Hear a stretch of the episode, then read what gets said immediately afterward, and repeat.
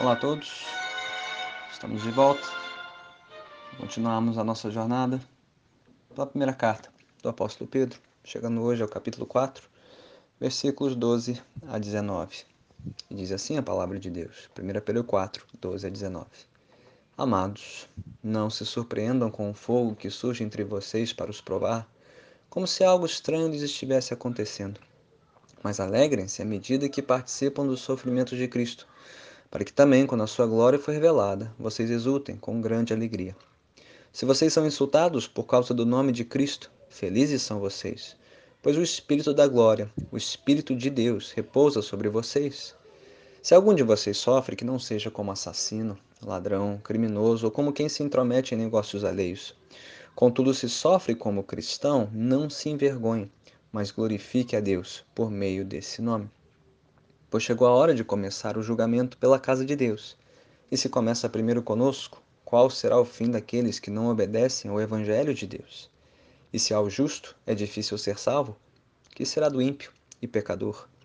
Por isso mesmo, aqueles que sofrem de acordo com a vontade de Deus devem confiar sua vida ao seu fiel Criador e praticar o bem. Louvado seja Deus pela sua santa palavra. Martinho Lutero, o grande protagonista precursor da reforma protestante no século XVI, certa vez disse que as marcas da verdadeira igreja cristã são a correta pregação da palavra de Deus, a correta celebração dos sacramentos, ou seja, a celebração do batismo e da Santa Ceia, e por fim, a disciplina, a disposição da igreja de sofrer pelo nome de Jesus Cristo. Ora, o mesmo poderia ser dito sobre as marcas de um verdadeiro cristão. Quem é o verdadeiro cristão? É aquele que crê corretamente na pregação correta da palavra, é aquele que celebra corretamente, é marcado publicamente pelas águas do batismo e pela celebração regular da Santa Ceia, marcando assim a sua vida como alguém que participa da igreja e pertence à família de Jesus nessa terra. Mas aquele também que está disposto a sofrer pela causa de Jesus, sofrer pela sua boa confissão de Jesus Cristo. E com isso, o apóstolo Pedro concordaria em gênero, número e grau. Nesta sessão da carta, a conclusão do capítulo 4, Pedro traz à tona o grande tema da sua carta, não sofrer por ser um cristão. Ele trata desse tema em todos os capítulos desta carta. E mas aqui parece que ele dá destaque a esta condição do discípulo como alguém que está unido ao seu Senhor e disposto a pagar o preço que for por amor a Jesus. Por isso que ele começa no versículo 12: Amados, não se surpreendam com o fogo que surge entre vocês para os provar, como se algo estranho lhes estivesse acontecendo. Ele já usou essa imagem do fogo antes, não? Lá no capítulo 1, ao descrever a nossa fé mais preciosa que o ouro, que é refinado, depurado pelo fogo, assim também a nossa fé deve ser provada testada, colocada à prova e depurada por todo tipo de provações nesta vida, o que nos mostra que as provações de um cristão não são a exceção da sua vida, eles são a medida da sua vida, se ele de fato é um cristão.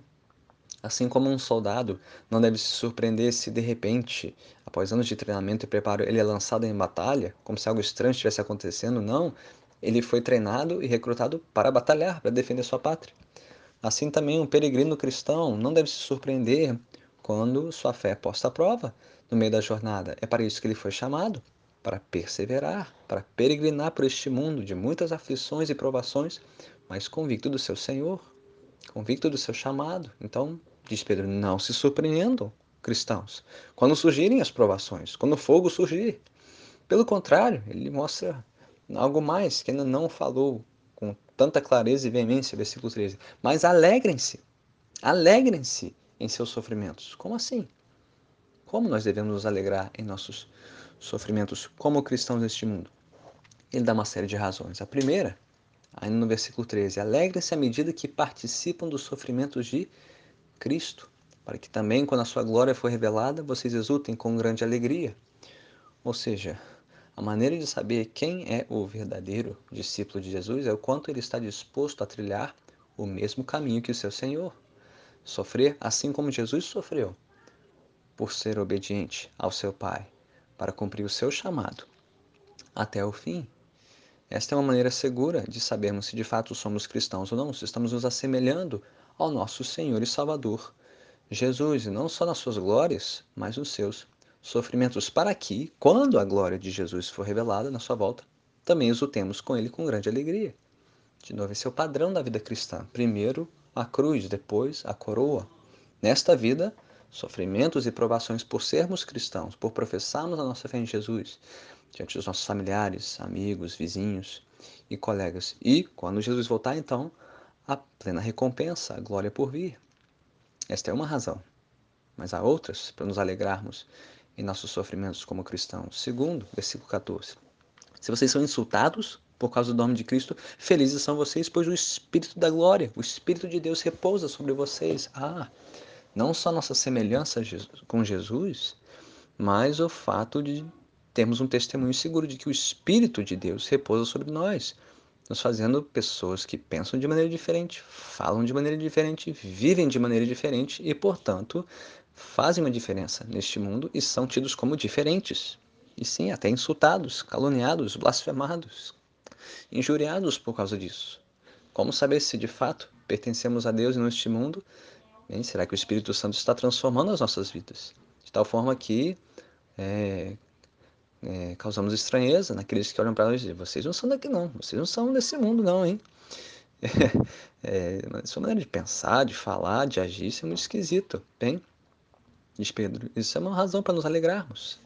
É indício de que o Espírito de Deus, o Espírito da glória repousa sobre nós, o Espírito é, enviado sobre nós que nos fez filhos de Deus e discípulos de Jesus.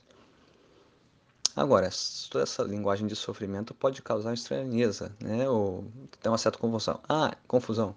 Ah, então se eu sofrer por qualquer causa, então eu posso me considerar um discípulo de Jesus, habitado pelo seu Espírito? Não, não, não, não. Versículo 15. Se algum de vocês sofre, que não seja como assassino, ladrão, criminoso, ou como quem se intromete em negócios alheios. Ah, não é qualquer tipo de sofrimento nesta vida que nos qualifica para sermos considerados verdadeiros discípulos de Jesus. Se tivermos que sofrer, que soframos pelas razões certas e não erradas, não pelo nosso mau procedimento, né? por sermos descumpridores da nossa palavra, darmos mau testemunho no trabalho, na nossa ética de trabalho, nos nossos compromissos públicos, não. A má fama de muitos cristãos evangélicos nesta nação se dá não por conta do nosso bom testemunho, mas por causa do nosso mau testemunho. O fato de nos assemelharmos tão pouco a Jesus, darmos tão poucas evidências de que somos habitados pelo Espírito Santo e de fato transformados por Deus. Não. Espírito, se alguém sofrer, que sofra pelas razões certas e não erradas. Versículo 16. Contudo, se sofre como cristão, não se envergonhe, mas glorifique a Deus por meio desse nome. Isso é glória para o cristão ser rejeitado por este mundo se estamos sendo rejeitados pelas razões certas.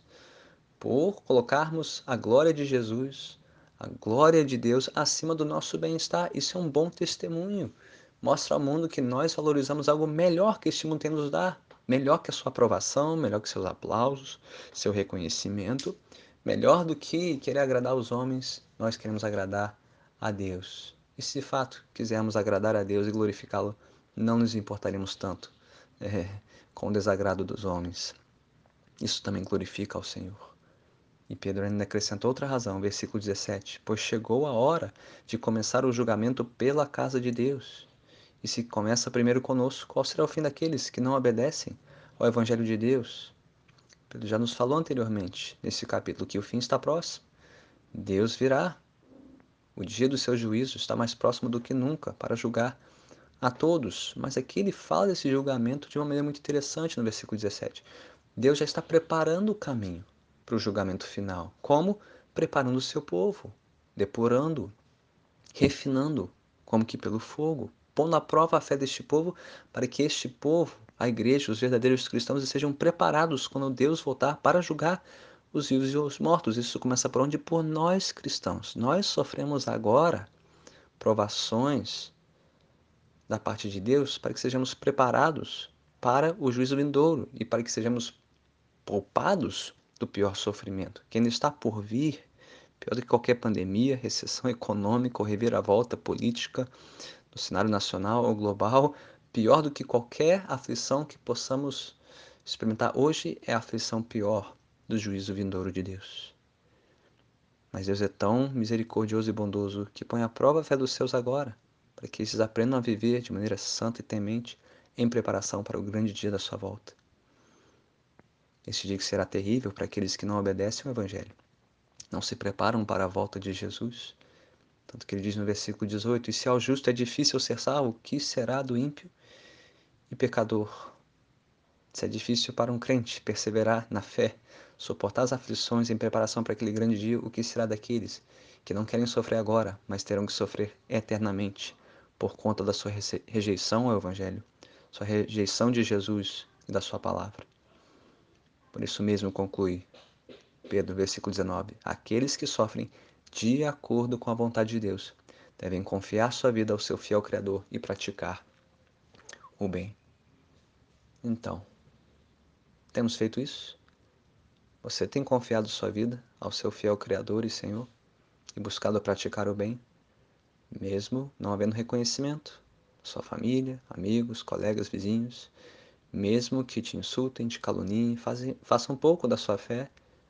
Você é alguém que não só ouviu a palavra, creu no Evangelho, foi batizado, participa regularmente de uma igreja, mas alguém que está pagando o preço por ser fiel a Jesus, por crer no nome de Jesus, abrindo mão do conforto, do reconhecimento do bem-estar nesta vida por algo maior e melhor, a glória de Deus, a semelhança a Cristo em seus sofrimentos, preparando-se para o dia da sua glória, a alegria de ser habitado pelo Espírito de Deus, transforma nossa maneira de pensar, de falar, de agir, de viver.